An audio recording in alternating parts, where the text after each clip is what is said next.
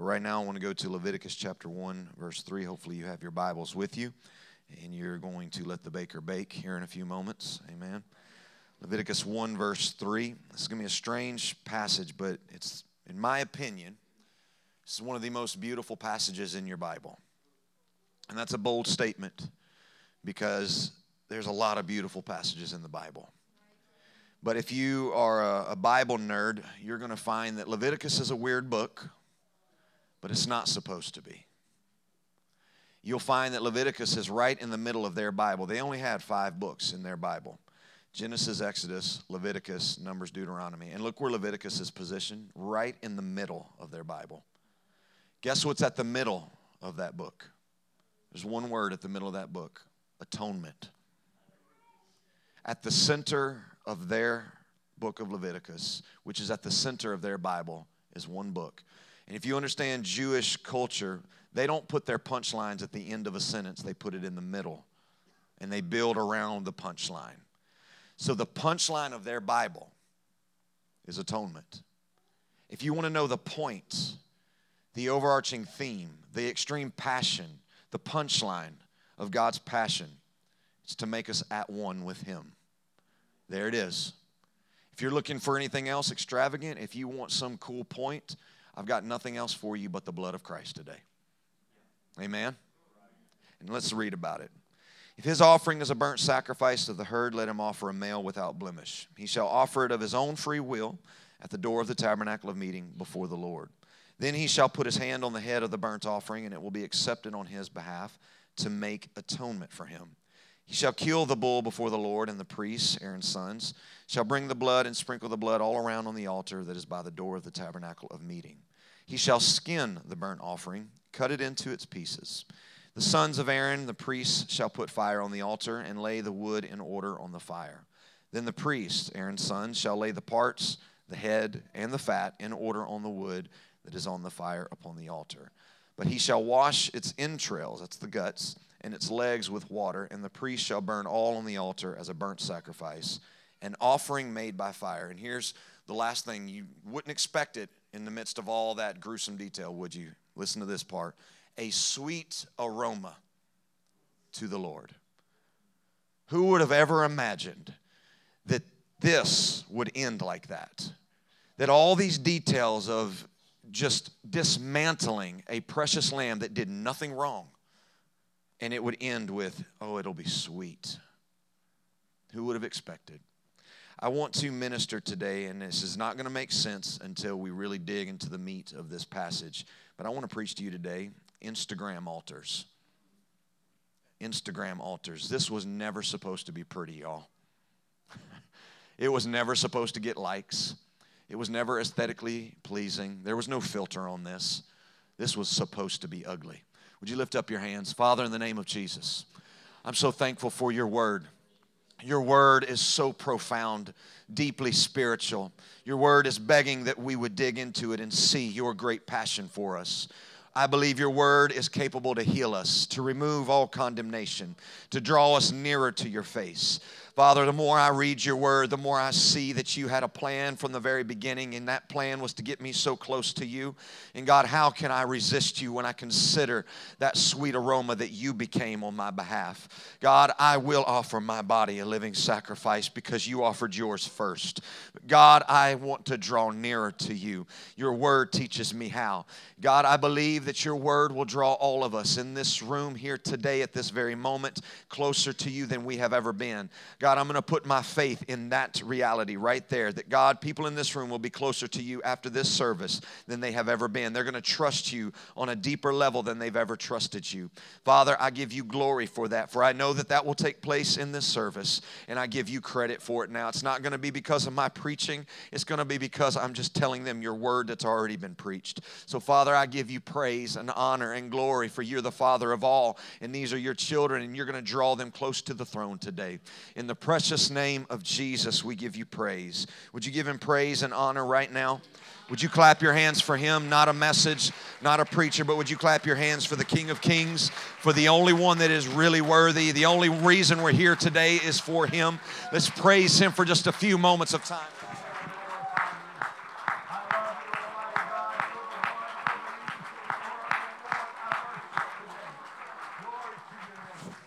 In Jesus' name. Look at somebody and say, Gloria a Dios. You learned a Spanish phrase. I don't know Spanish, and I'm just tricking y'all. This passage, obviously, as we just found out, describes in extreme gruesome detail the process that is required in order to be at one with God. Hence, the title given to this practice was mentioned in verse 4 atonement. The word atonement was not even an English word until William Tyndale tried to interpret the Hebrew word kefer into English. And he said, I have no English word to fully explain what this really means. All I know is the concept of the word kefer. It means to become one with him through a gruesome, bloody sacrifice. And he made up an English word out of three words at one meant. And to the casual churchgoer, Leviticus would be considered rated R and not suitable for children as it may contain scenes that some viewers find disturbing. It baffles the Christians. It baffles even many preachers who strive to be more seeker friendly and are trying to make sure that we don't embarrass those of you who have invited guests. We try to stray away from these strange, archaic passages because you did a lot of work this week inviting your friend, and we don't want to embarrass your friend. And so many people stray away from passages such as these. And we try to apologize for the gruesome details that are outlined within this passage because we fear that it's going to make the righteous somehow blush and make the guests seem like we're crazy. But if Jesus says, Drink my blood, eat my flesh, and it runs off 500 people, then who in the world did I ever think I was that I could pretty up somehow the passage that Moses didn't speak, but God spoke? God was the one who said this to Moses. Moses is just hearing and repeating what he is having revelation of. It is purposefully bloody, it is vividly gruesome, it is unapologetically messy. And it's of the utmost importance that we understand that God spoke it. It's not a preacher, it's not some, some strange, mean Moses that just wants to get to the bedrock and the meat of the details and is saying just archaic and gruesome things. God is the one who is saying it. And God wants us to know to take a humble lamb and do all of these terrible atrocities to it. And we should sit there. You're supposed to be bothered by this. You're supposed to look at this and say, the lamb did nothing wrong. We're the ones who bow to the graven image at, in Exodus. We're the reason why we can't go into the most holy place. We're the reason the glory fell on the tabernacle and Moses was pushed out. Why is the lamb getting all of this? I deserve all of that. It's supposed to upset you. It's supposed to bother you. And if you're bothered by a lamb, then you should be even more bothered by what the lamb will ultimately represent later. This passage, when taken out of the greater context of the Bible, I admit can read as archaic at best and barbaric at worst because of the brutality that is described. The reason for these gritty details was to paint a vivid, bright picture on your mind of a messy, blood covered altar. Not some Instagram worthy, make it pretty enough, put a filter over it, make sure everybody likes it, make sure I get plenty of followers. This was never the intention. Those that can see it will follow me. Those that appreciate that the lamb did nothing wrong will follow me. I'm not going to pretty this up so that everybody follows me. Only those that appreciate the fact that there was a substitute on your behalf will follow me. Those that truly appreciate that the lamb did did nothing wrong and he's taking the beating on your behalf will follow me. I'm not going to pretty this up to get false followers. I'm going to make it as ugly as it should be so that I can get real followers. I don't want some pretty, neat, little aesthetically pleasing altar. And to fully grasp the reason for statements such as kill the bull and skin the burnt offering, wash the guts, we need to see what life was like before the need of atonement. In the beginning, there was a place that was, as we would call it, Instagram worthy because of its aesthetic, its perfection, its pleasing nature, its beauty. The pure desire of God is on full display when He constructs a place in Genesis with the distinct intention of dwelling with mankind. God didn't just come down here and speak into the cosmos and create beauty because he was bored. God wasn't just flexing his artistic capabilities. We see that he is infinitely creative through creation, but what we see is that God wanted to dwell with someone. And he creates beauty and wonder to show us his creative mind, to show us how beautiful his mind really is. But that is not the reason. God didn't just want to have aesthetics and pleasing nature in the garden. What truly pleased him, and the reason why he called it the Hebrew word Eden or Eden, that word means pleasurable. The reason why he called it that was because we were there with him. Can you prove that to me? Absolutely. Your Bible proves it in Psalm 149. For the Lord takes pleasure in his people, and he will beautify the meek with salvation. We are what is pleasing to him. It's not because there's beautiful flowers. It's not because of the parrot's colors. It's not because of the beauty and wonder in creation. It's not because of the coral reefs that I call this place pleasing. It's because I made something in my image that's here with me. That's what I love about this place. It's pure, it's beautiful. I get to talk with you. I get to walk with you. I get to come and share wisdom with you. I get to see you take that wisdom and go live out that wisdom and it pleases me as my children start acting like Daddy, I love having you here in this place. So I will call our relationship Eden. It's pleasing to me. And this is the condition, the day to day conditions of humanity. Genesis 2 25 says, And both of them were naked, the man and his wife, and were not ashamed. the word naked here means uncovered. Humanity was completely, fully laid bare before God. They were vulnerable, they were honest, they were transparent. There was nothing hidden from God. And what we do today is, if you're truly honest, we love wearing clothing because it covers up the things we hate about ourselves. We are embarrassed about ourselves. That's why we have a whole subculture within America right now called weight shaming because we're ashamed and there's this whole movement of this is my body this is what i look like but we're really embarrassed about what we look like and so we try to doctor it up. My dad he's he's been going bald since he was 30 and i get my genetics from him and so that's what he does. He's he's going to doctor up the front all he can and my mom looked at him she goes john you're bald. Stop trying to cover he's like yeah but i can't see the back. He said, I'm trying to doctor up the front because that's what I'm looking at. This is what we do. This is why Instagram is such a successful platform.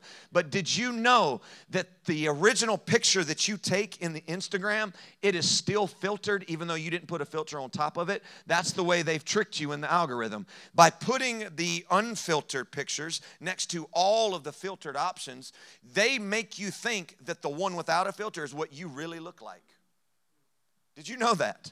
Because they know you won't post a picture of yourself unless you like what you see. And so they've doctored up with an algorithm and with artificial intelligence what you actually look like. But because there's no filter on the original picture, you look at yourself and say, Man, I look better than I thought. Newsflash, we're uglier than we think we are, and Instagram's been lying to us. But they know we won't post the truth because we don't like the truth. And we look at it and say, Boy, it's not even filtered. That's the real me. That's not the real you. And so they know. We, I was a student pastor for 12 years. I watched young people, if their picture didn't get enough likes within an hour, they would take it down because they thought to themselves, they don't like this picture, it's not Instagram worthy. And so you see people, they'll do their little Bible devotions, they'll put their Bible there, their cup of coffee, they'll put it by the window with the light coming in, they'll have a plant in the corner, and they'll post daily devotion. That's not even real. You doctored that up. You don't have to post when you read the Bible, by the way. You can just have a private relationship with God. Just newsflash. But that's not the condition that existed in the garden. They were naked, and they said, This is what we are before the eyes of God. This is, this is us. We are naked and we're not ashamed by it. This pleasing relationship where they were completely laid bare before God is fractured by sin. And the moment sin entered the picture, they looked at themselves and they said, Oh my goodness, this isn't good. This is hideous. This is ugly. And so what did they do? They grabbed the closest thing near them that God called good. The trees were declared as good by God. God likes that, so let's put it on to make Him happy with us. Let's put on something He thinks is good so that He'll think I'm good. Newsflash He liked you when you were laid bare. You, that's where the first man made religion was made. Now, let me pause. There's a whole subculture out there doing this whole give me relationship, not religion. Religion's in the Bible, by the way, and it says pure religion, undefiled before God is this. Religion's not the problem, it's the way you distort it, is where the problems have come in. And what you do is you declare something, well, this is this is what God finds pleasing, and you put it on, but you don't even believe it. You're just trying to look better. This is what's going to make God love me more. I'm going to pray, I'm going to pray for 6 hours because that's what's going to make him like me more but you're not even in the prayer. You don't even have the heart of prayer.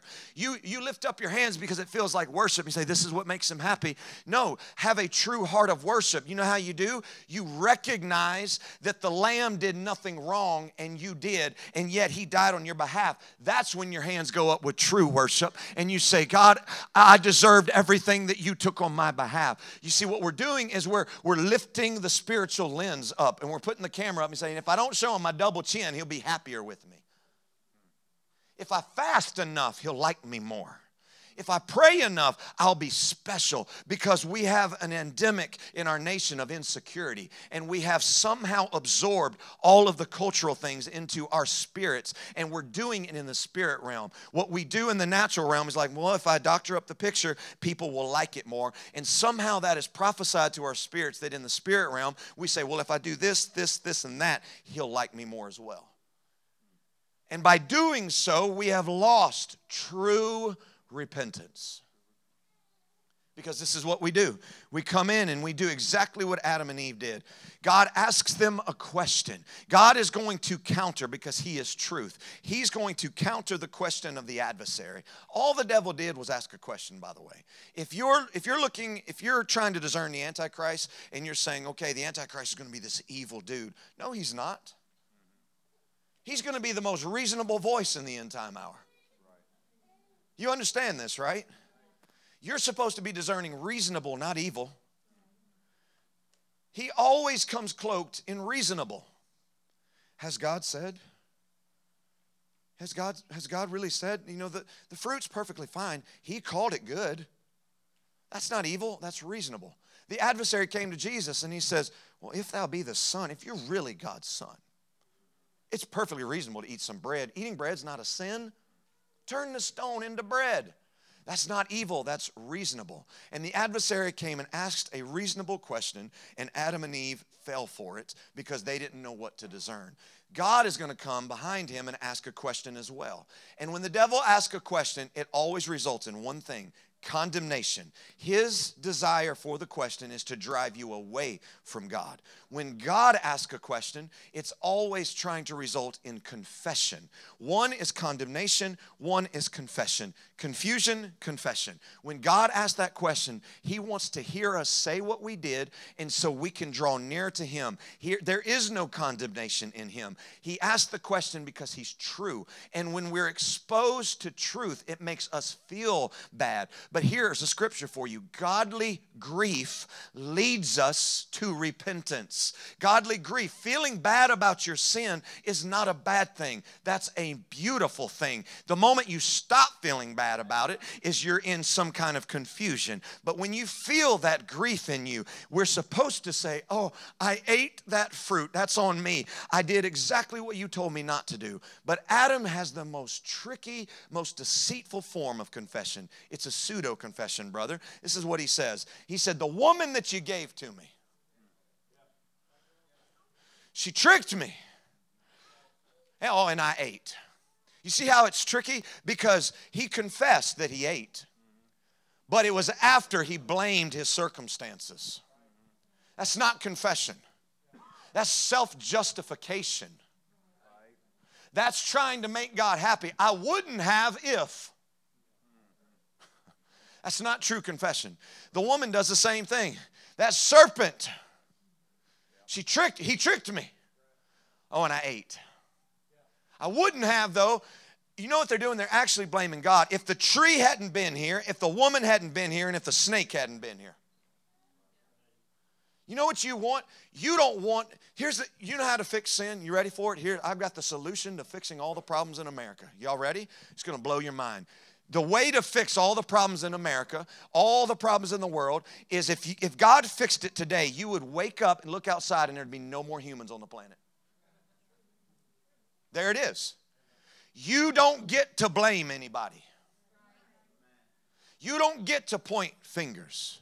And it was at this pseudo confession that God could not perform the healing. He could only perform a partial healing, not a full, whole healing. A whole healing is that, okay, we're going to take those leaves off of you and you're going to go back to the original state which you were and you're going to abide with me here. I'm, I'm not going to wipe you off the planet because you did confess, albeit it was a pseudo confession, but I can't make you whole. So, what I'm going to do is I'm going to clothe you with the skins of animals, I'm going to clothe you with what I choose but that's not the way I designed it. That's not what I wanted. But I can't do the full thing for you because you didn't completely confess. You gave me partial confession. So it's only going to be a partial healing. And so they are not annihilated off the planet, but they're cursed and they're evicted from the pleasing place. They're not pleasing anymore. They made themselves coverings, they hid themselves. The relationship before shame was vulnerable, it was honest, it was transparent. Now it's covered up, it's hidden, it's trying to look better. Humanity ended up in this question in this situation by a simple question. And when God asked, "Where are you?" no confession. You see, this becomes a family trait because right outside the garden, we don't even get partial confession. Cain and Abel God comes to him. Notice the grace of God that Abel offers a better sacrifice. And God doesn't appreciate Cain's sacrifice. But God, you're like, well, man, that's mean. That's not fair. What about the God that comes to Cain and says, Cain, I notice that your countenance has fallen. Is everything okay? And Cain starts to lament. He says, well, don't you know that if you do well, you also will be accepted? That's a gracious God to come and sit with me to analyze. He knows that I'm bothered by something, and then He comes and says, Let me teach you how to get it right. I don't love your brother any more than you. I just appreciate his sacrifice more than yours. You just, I've noticed that you're, I'm coming to help you out. And rather than hear that gracious God, something triggered in his mind God doesn't love me, He loves my brother more. And so the way to fix this is I got to get you out of the picture so that you'll only have me and you'll love me more than him. I'm going to make you like me. He kills his brother, and God says, Where's your brother? He's asking a question, seeking confession. And he says, Am I my brother's keeper? It's not even partial confession there. It's not even partial no healing, he gets cast further from the pleasing place. In generation after generation after generation, that's self justifying and lying. Cain's great, great, great, great grandson, Lamech, says, You know what? God healed, God, God avenged my, my, my great great great grandfather for killing a man. I, I, tell you what I'll do. I'll kill a man and God will avenge me 77 fold. Now they're abusing the grace of God. You see how bad the society is getting.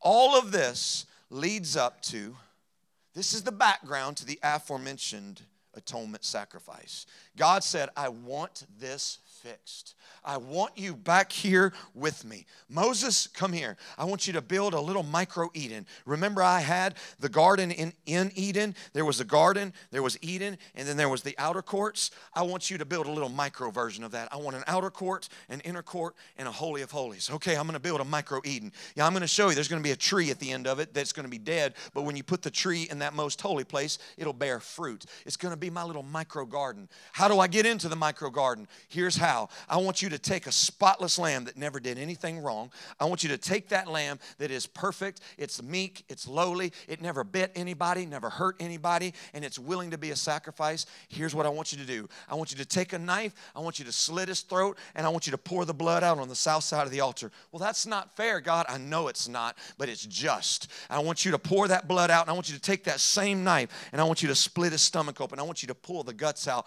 Well, God, that's a little embarrassing. That's we're, I mean, we're supposed to represent you in the wilderness in front of the Canaanites. I know, but they're only going to see my love through this process. I want you to pull those guts out. All right, God. I want you to wash them with water. Okay. I want you to take that knife and I want you to take off all the animal skins and I want you to lay it bare. Take the animal skins, throw it out into the wilderness. I don't want those coverings anymore. Do you think that it is just random chance that God designed this process and it's the same animal skins that He covered Adam and Eve with? He's now saying, take them off, take off all of those animal skins, and come to me naked again. Come before me with no pretenses. Don't pretty it up, don't doctor it up, make it ugly. And He strips that animal, cuts off the legs, and He's covered in blood. It's gruesome, it's gritty. He says, now wash at the laver of water. I'm going to wash off all of the gritty, the ugly, and the gross. But don't forget, leave that altar bloody. And then they come and they would wash at the laver of water. Then they would go into the Holy of Holies and they would bring the guts from the sacrifice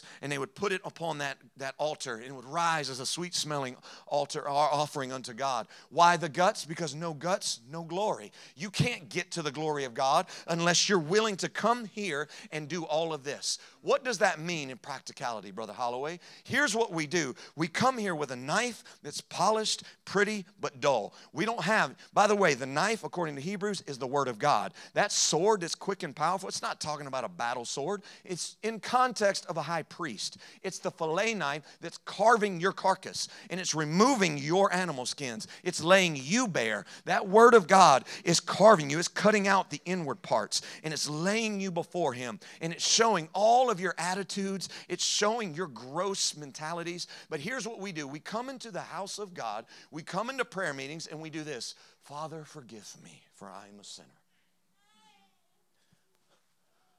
Let me, let me lift up. Let me lift up my chin. I am a sinner. That's not confession, y'all. True biblical confession is coming in here and saying, God, I have a porn addiction. That is embarrassing, though, isn't it?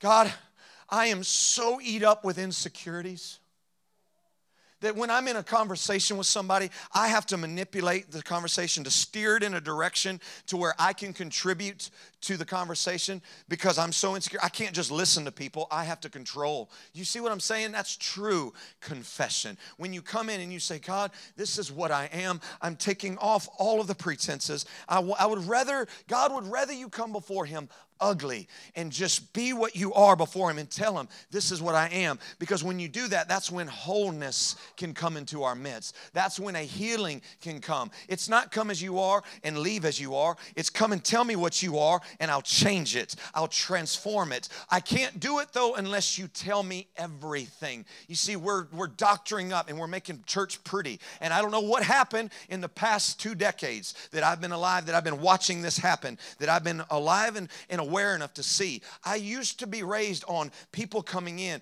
and it was ugly church, man. It was not pretty church. It wasn't polished. It wasn't all put together. It was this, this ugly church where I would watch people come, fall on an altar, and they would weep and they would just cover the altars with snot, and it was embarrassing, and people would be like, man, that's a weird church. That's supposed to be what it's like.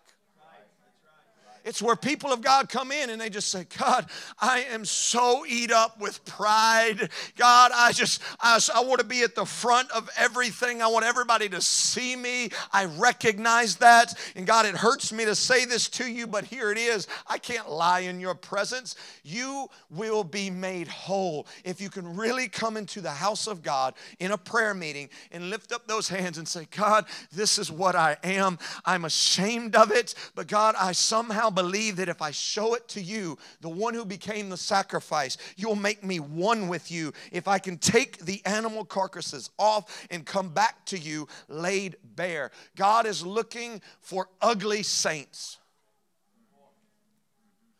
He wants us to be ugly again.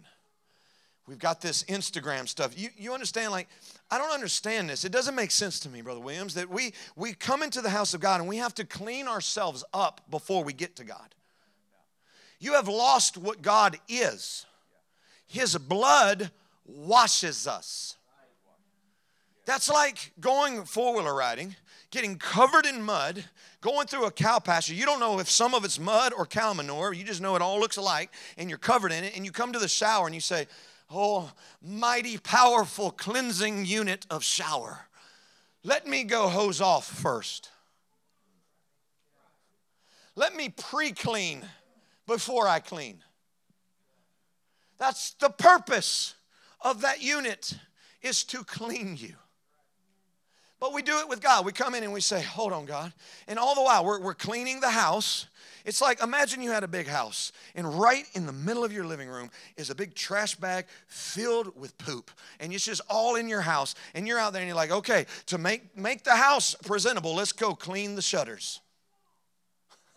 Let's go repaint the outside and let's make sure that the front door, I want everybody that drives by this house to see how pretty it is and to look at it and look like it should be on HGTV magazine. And I wanted to have the prettiest house. I'm going to repaint the shutters and I'm going to clean out the gutters. All the while, God's looking at you and saying, That's nice. Uh, it's real cool. You got the outside all pretty, but you have ignored the pile of manure in your living room.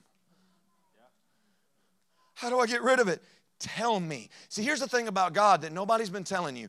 God told us that in the when we're raptured out of here, he's going to make us recline at table and he's going to come, he's going to put on a servant's robe and come and serve us.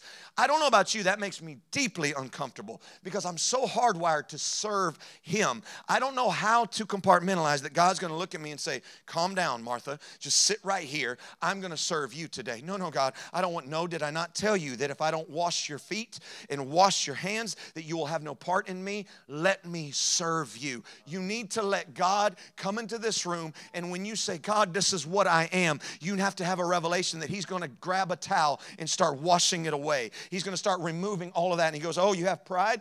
Oh, thank you for telling me. I'm not mad at you. I understand mankind, and I realize that you are but dust. I know your origins. I know I was in the world. Don't you forget that. I was tempted of every manner of temptation. I understand. I'm not a high priest that's not moved by the feelings of your infirmity. I realize this. I will help you with it. But the only way I can help you is if you confess it. You see, you've got poison in your system, and the only way to get it out of your body is out of your mouth. And you're going to have to stand up and say, God, this is what I am. This is what I'm struggling with. This is who I am. But we come in here and we're trying to pretty it up.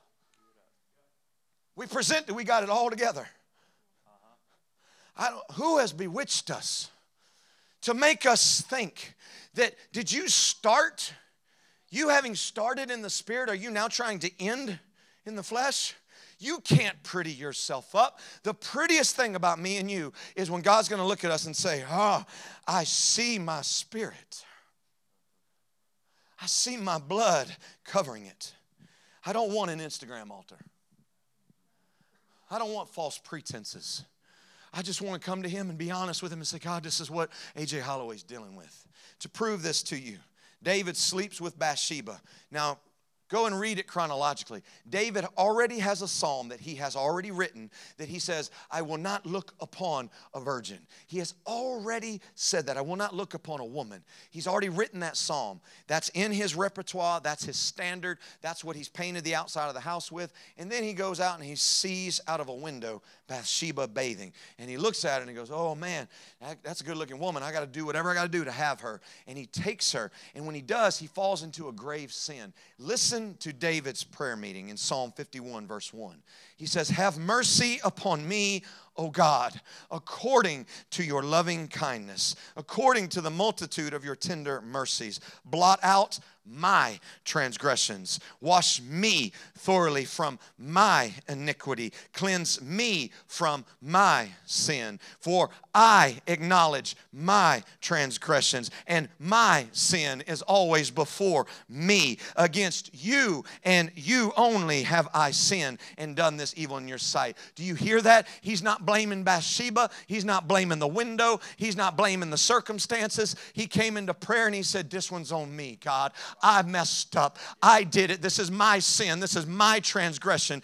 All of this is laid before me. Lord, I did this to you. This hits different when Paul tells us, I beseech you, therefore, brethren, by the mercies of God, that you would present your bodies a living sacrifice. You know what that means? That means you got to pull off the animal skins and say, Here's my inward parts. Here's what I am. I am a addicted to Netflix. I can't even read my Bible because I'm not entertained by it. I'm more entertained by media. God, I am the most divisive person in the church. I run my mouth more than anybody in this whole church, but I put on a good show when I come to church so that nobody will know it. But I've destroyed and run off more guests because I am so divisive. Why don't you just say that stuff? Why don't you just come and let him know? He knows it already. He just needs to know you know it because he's not confused about your geography. He asks you where you are to know if you know where you are, so that when you confess, He can make us whole. He can take a gossiper and teach them how to preach the gospel. He can take a porn addict and turn them into the bride of Christ with purity.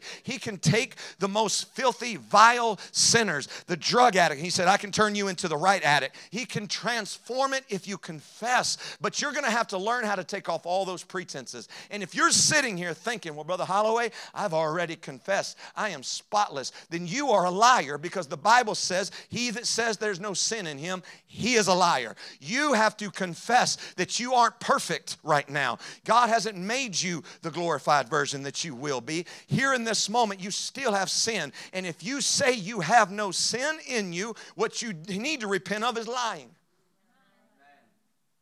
Brother Holloway, I've been in church my whole life. Awesome. I'll give you a ribbon after service, but I'll also give an indictment to you that if you think that your untainted attendance record is because is your validation to draw closer to God, then I'll tell you that you don't understand true confession and you're trying to put on leaves of attendance to make him like you more. What he likes is honest saints. God is not afraid of the gruesome, detailed, bloody altar of David. David got new covenant, but it doesn't end there. Listen to the rest of David's prayer. Psalm 51 6, he says, Behold, you desire truth from the inward parts and the hidden part, you will make me to know wisdom. Listen to verse 16. You do not desire sacrifice. If you did, I would give it. You do not delight in burnt offerings, the sacrifices of God are a broken spirit, a broken and contrite heart.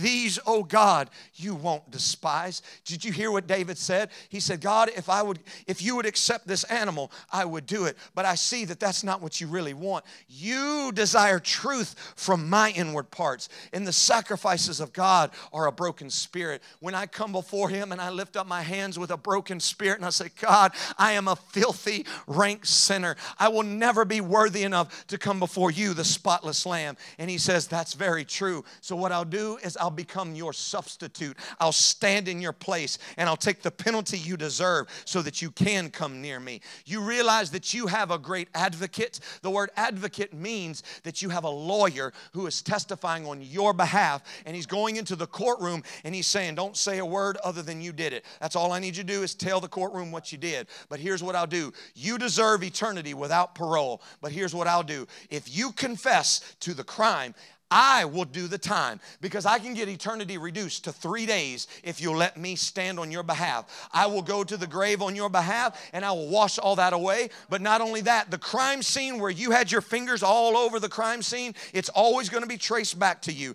And if you give me pseudo confession, the adversary is always going to track these fingerprints back to you because he's a good investigator. He's the accuser of the brethren. He is the one who opposes. But here's what I'll do I will spill my blood all over that crime scene, and I'll cover all your fingerprints up so that if the devil comes looking for you, he'll find me. And he can't come into this house because I'm the stronger one. I am the strong man in this house now, so that when he comes knocking on the door of your soul, I'm gonna open the door and say, Nope, there's one stronger than you in this house now because this one confessed to me and I spilled my blood all over the crime scene. I don't know what other gospel is gonna attract you. I don't know if you want miracles miracles and signs and wonders, but this is the greatest sign that has ever been given to mankind because now my, my guilt, my shame is completely washed away.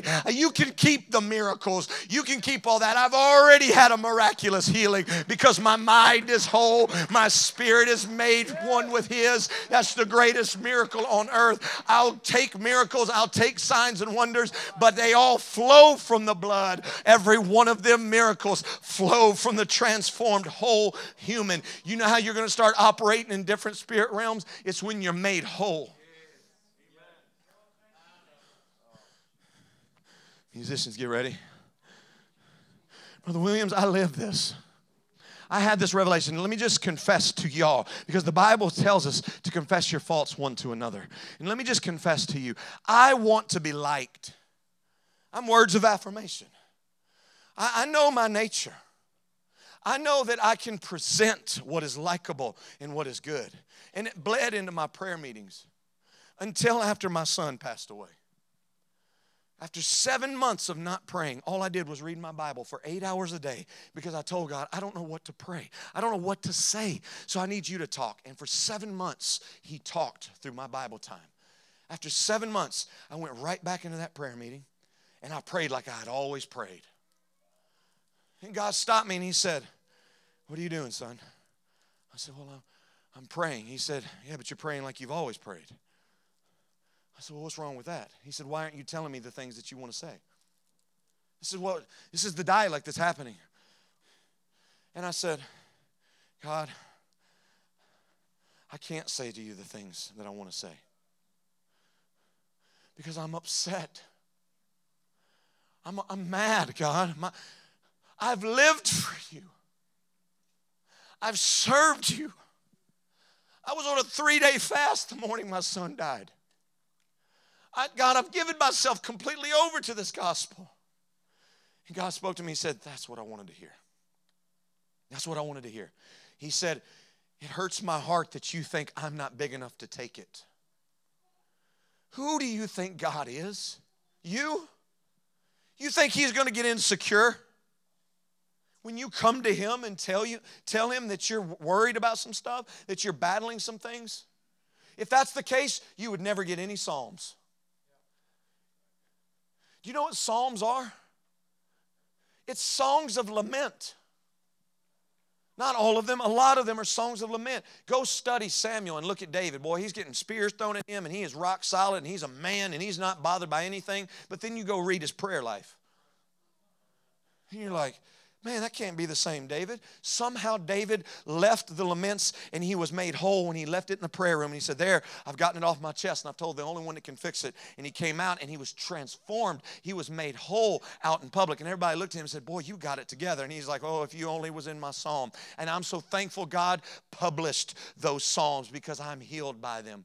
Just last year, just to c- continue this trend, I was in prayer and I was outside and I was just walking around our property and I was praying and I said, God, I have a confession I need to make to you. I want heaven more than anything. But God, here's the truth I want Levi more than you. Oh, God, not that. You see, you're still hiding. If that just made you gasp, you don't, you're not living where I'm living. I said, God, I want Levi more than you. I don't know how, God, when you bring me into those pearly gates, I don't know how. In my mind, I can't see it. How I can run past Levi. You understand, I'm my my my, in, my, my DNA is faithfulness. That's the way God designed me. And to walk right past Levi, him standing here, you got to imagine how it is in my hand. Levi's here and he's got his hands out. And I look at him and say, Hold on, son. And I go and wrap my arms around the Lord. I don't know how to do that. And I said, God, I want Levi more than you. And I know I'm supposed to want you more. I don't know how. Did you know that revelation comes through honesty? Because God spoke to me right then and there, and He said, Oh, thank you, son. What else is on your heart? I said, I want to want you more. I want to, but I don't know how. Teach me. And just like that, he wasn't mad. There was no bolt of lightning from heaven. He spoke to me this and he said, Why is he here? And immediately I had revelation. I said, He's there because of you. He said, That's how you can want me more. And I made up my mind. I said, Okay, God, because of that, I can walk past Levi for a moment because of you. I get him for eternity. I can, I can wrap my head around that. Thank you for the revelation. Thank you for not being mad at me. And he said, Son, why would I be mad at your honesty towards me? That's what I can work with. So I don't know what you're hiding. I don't know what you're battling with. I don't know if you're a guest here today. I don't know if you have been somebody that's walked away because the church hurt you and now you're trying and you're putting your toe in the water and you're back today. I don't know your circumstances. But if you're here, I know this one true fact that if I will confess my sins according to John, he is faithful and just to forgive me all of my sins. But did you hear it? If I will confess, all you have to do is stand up, and every one of us should today. If you're still sitting there with your hands down and not confession, I will tell you right now with boldness, you're a liar. But all of us should stand up and lift our hands and say, God, this is what I'm dealing with. I am deeply insecure. My faith has been hindered. I don't want to filter anything out. I don't want to move this. I'm not trying to be pretty. In fact, I want a whole family of believers to come to this altar right now. Every one of us. And I want you to throw those hands up. And I want there to be a true altar here today. It should be ugly. It should be snot filled. There should be tears. You should just lift up your hands and say, God, don't hide it though. Don't say, God, I'm a sinner or God, I'm not good. No, you tell him everything. Tell him the details. You tell him your addiction. You tell him, husbands, tell him that you've had thoughts of adultery. Wives, tell him that you've been angry and you've wanted to leave your husband. Tell him those things. Confess it.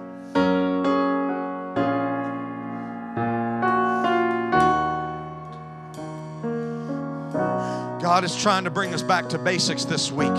He's trying to show us the most powerful thing on this earth, and that's His gospel. He's trying to show us to get back to the reading of the Word. He's trying to get us back to where we belong. He's calling the church back to Eden right now, and it's a simple way to get back. All you have to do is take off all of the pretenses and come before Him. Why do you think our Lord and Savior was hanged on a cross and He was not wearing a little robe? He was up there naked for the whole world to see because He became the sacrifice for us. He was the lamb that was skinned. And up there on that cross, He was not ashamed, He was not embarrassed. He was changing the world through His death. And so, right now, if you offer your body a living sacrifice, that entails taking all of it off. Show Him the ugly, show Him all of that.